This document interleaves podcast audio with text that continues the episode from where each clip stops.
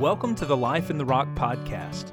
Here you'll find a commitment to sharing with others the challenges and joys of our spiritual journey. The goal is to offer relevant and thought provoking material on today's issues. My name is Keith Harris. I'm the host of this podcast and the preaching minister for the Windsong Church of Christ in North Little Rock, Arkansas. The church is located at 3 Windsong Drive in North Little Rock. If you're searching for joy and peace in life, I want to encourage you to visit Windsong, where you'll discover the joy and peace that are only found in Christ. Thank you for listening. Well, I want to welcome you to this latest episode of Life in the Rocks podcast in this series, Name Above All Names, where we are looking at the names of Jesus as we see them in Scripture. And so far, we've looked at the name of Jesus. He is the I am, the Alpha, the Omega. He is the author of life. He is the Good Shepherd. Uh, we've seen that He is the Lamb of God, the true vine, and He is the holy and righteous one. And Jesus is identified by John as the Word of God. You know, many children have fond memories of summer camp, church camp, or other overnight events through their adolescent years. Some of my favorite memories are of the days I spent at Crowley's Ridge Youth Camp. Each summer was filled with a week or two of activities, great camp food, and the annual trek to Clay Mountain.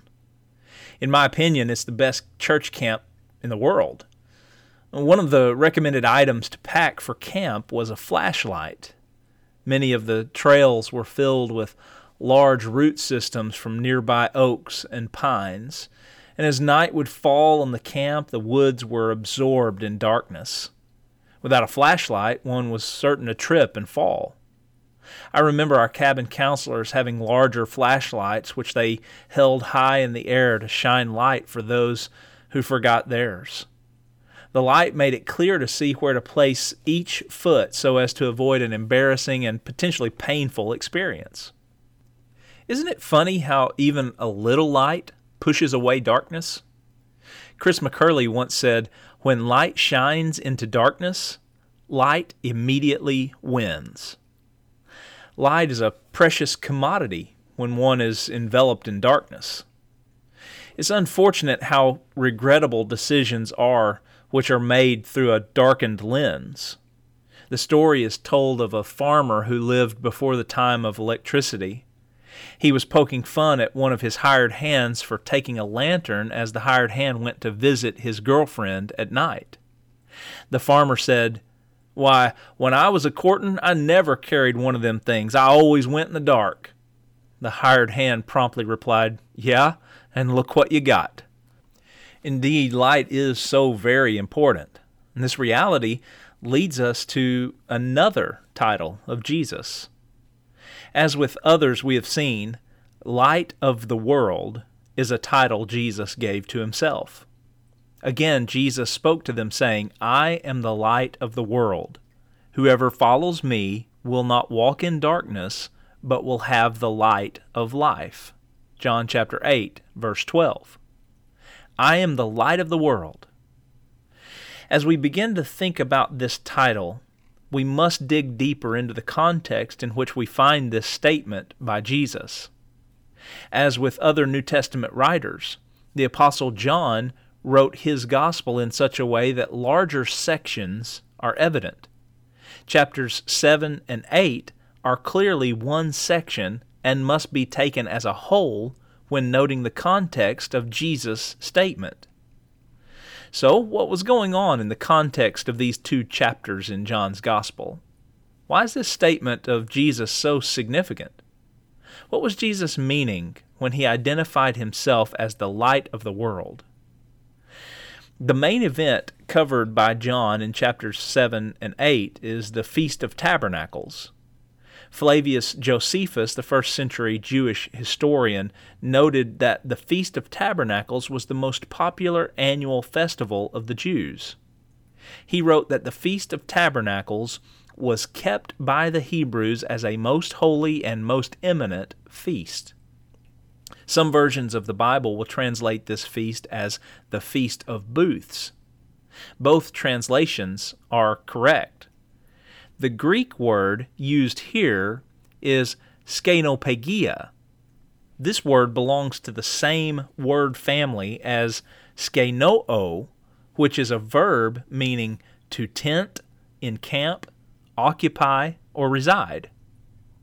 Tabernacle is from the Latin word tabernaculum and is related to the Latin word for hut or booth. Tabernacle simply means hut, booth, or tent. So, Feast of Booths is also a correct title for this most popular festival. But what is its connection to the title Jesus ascribed to himself? The reason this festival was called the Feast of Tabernacles is because the Jews would build tents or booths in which they would reside during the days of the festival. This was done to commemorate the wilderness wandering of the Hebrew people following their exodus from Egypt. This feast was a celebration of the blessings of God as seen in the harvests of wine, fruit, and olives. This festival also celebrated the mercy of God upon His people throughout their history and looks forward to a second Exodus. George R. Beasley Murray noted the most outstanding features of the festival were the camping in huts, the ceremonial drawing of water each morning from the pool of Siloam, and the rejoicing at night in the light of the enormous candelabras set up in the court of the women. It's not difficult to see the significance of these most important and outstanding features of the Feast of Tabernacles. The people would reside in huts, symbolizing the Hebrew people as they made their way toward the Promised Land, relying upon God, who would lead them and meet their needs along the way. The drawing of water was a parade like ritual and may have been the most notable and popular event of the festival. One historian noted During the preparation of the morning burnt offering, a procession of priests, with the accompaniment of singing and flute playing, winded their way from the temple down to the pool of Siloam, where a priest filled a golden flask with water while a choir repeated Isaiah 12, verse 3 With joy you will draw water from the wells of salvation. The priests returned to the temple via the water gate, a gate on the south side of the wall immediately surrounding the temple within the court of the Gentiles, where the procession was joined by other pilgrims who had come to the temple for the feast. Arriving at the water gate, a blast was made on a shofar, which is Hebrew for ram's horn. Upon the blasting of the shofar, the group moved towards the altar of sacrifice located in the court of the priests, which surrounded the temple. The priest, with the golden flask filled with water, ascended the altar and poured the libation on the morning burnt offering. While doing this, the procession that had followed the priest would circle the altar. The priest who had charge of pouring the water went up the ramp and offered the water libation with a wine libation into two silver bowls on the southwest corner of the altar. The water drawing ceremony proceeded in this manner every day of the feast except on the seventh day, when the priest encircled the altar seven times instead of just once. It was not performed on the eighth day, though it appears that a prayer for rain was given on the eighth day. Concerning the libation or pouring of the water upon the altar, it is said that he who has not seen the joy of the drawing of water at the Feast of Tabernacles does not know what joy is. On the eighth day, the priest would not draw water, the people would not rejoice and sing, but would reflect on the blessings of God from the previous year and pray to God, asking for continued blessings. It was on the eighth day of the feast that Jesus offered some powerful words. On the last day of the feast, the great day, Jesus stood up and cried out, If anyone thirsts, let him come to me and drink. Whoever believes in me, as the Scripture has said, out of his heart will flow rivers of living water. John chapter 7, verses 37 and 38. These words of Jesus were significant with regard to the blessings of God. Jesus was letting the people know that God's outpouring of salvation and blessing would be through him. These words would not be the only significant words Jesus spoke at the Feast of Tabernacles. When Jesus said, I am the light of the world, whoever follows me will not walk in darkness, but will have the light of life, John chapter 8 verse 12, he was revealing to the people at the festival something else about his identity. Whereas the words spoken by Jesus in John 7, verses 37 and 38, pointed to Jesus as the fulfillment of God's salvation and hope provided to the Israelites, so this statement pointed to God shining upon the people, illuminating their deliverance and hope of future salvation. When Jesus identified himself as the light of the world, his reference to the joyful celebration of the lighting of the great candelabras was unmistakable. Beasley Murray commented, As with the water drawing ceremony, the celebration in the light of the lamps will have been associated with recollection of the nation's experience at the Exodus and the hope for a second Exodus in the wilderness wanderings, the presence of the Lord with his people was manifested in the pillar of cloud by day and pillar of fire by night, which saved them from the would be destroyers and guided them through the wilderness to the promised land. It is linked with the Old Testament faith in the Lord as the light of his people, which, for the Jew, connoted not so much the being of God as his saving activity. When this statement of Jesus is understood in the context of the Feast of Tabernacles, it takes on its proper meaning. When this statement is understood with regard to its significance of the history of the people of God, it makes sense why Jesus would speak of following the light. The Israelites followed the light of God as they wandered through the wilderness for 40 years. The light of God led them through the wilderness to the promised land. John chapter 8 verse 12 is not the only time we see Jesus make this statement. As long as I am in the world, I am the light of the world.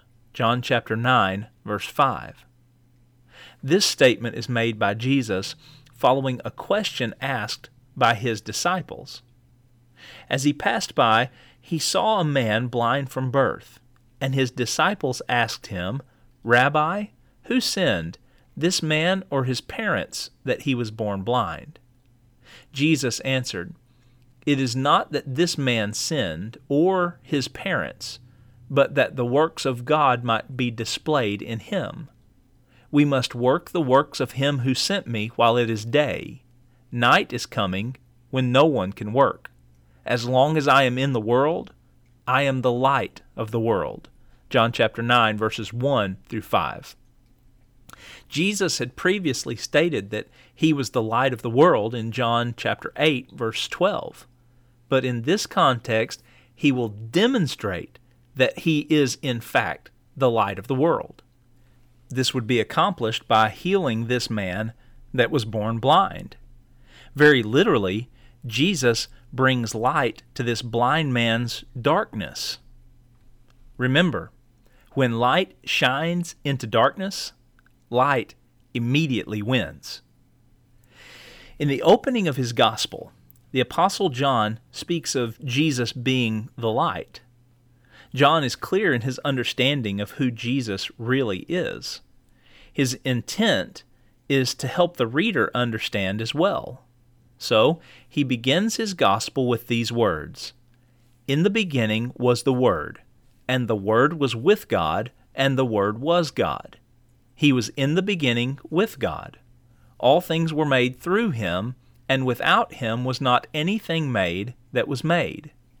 In him was life, and the life was the light of men.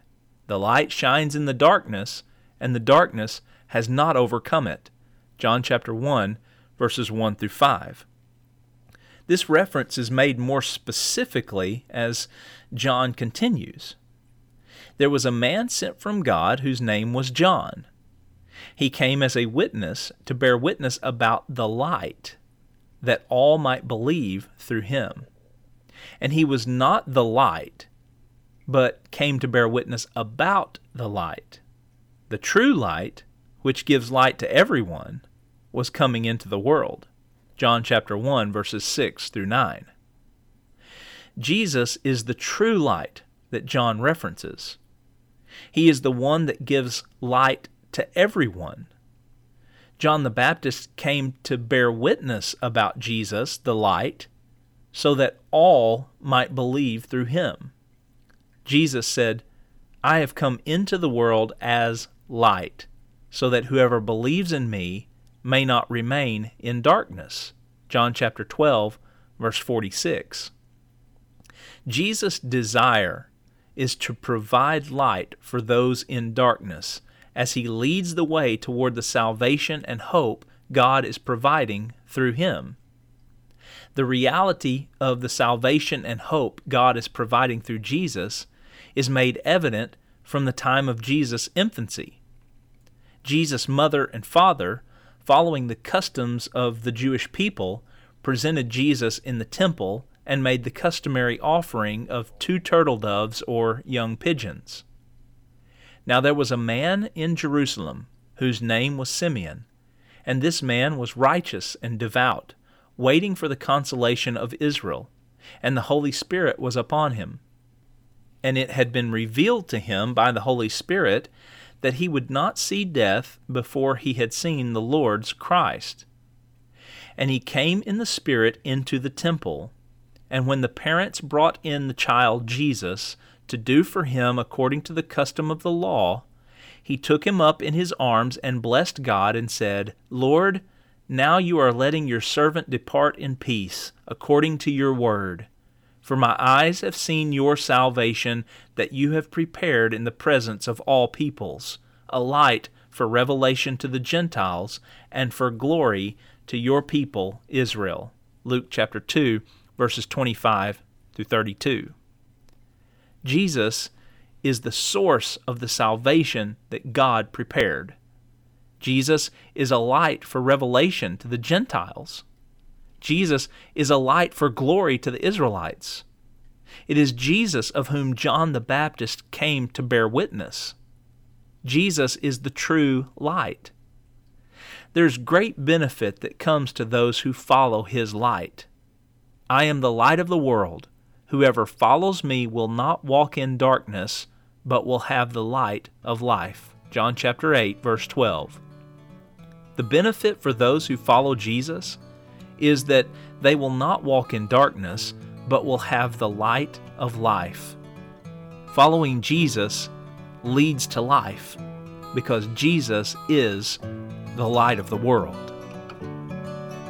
I hope you've been encouraged by these words today. To find more on this topic or other spiritual matters, please visit lifeintherock.org. You can also visit Facebook and search Life in the Rock. I invite you to like, follow, and share this page with your family and friends. My prayer is that God will bless you today and that you will seek Him with all your heart. Thank you for listening.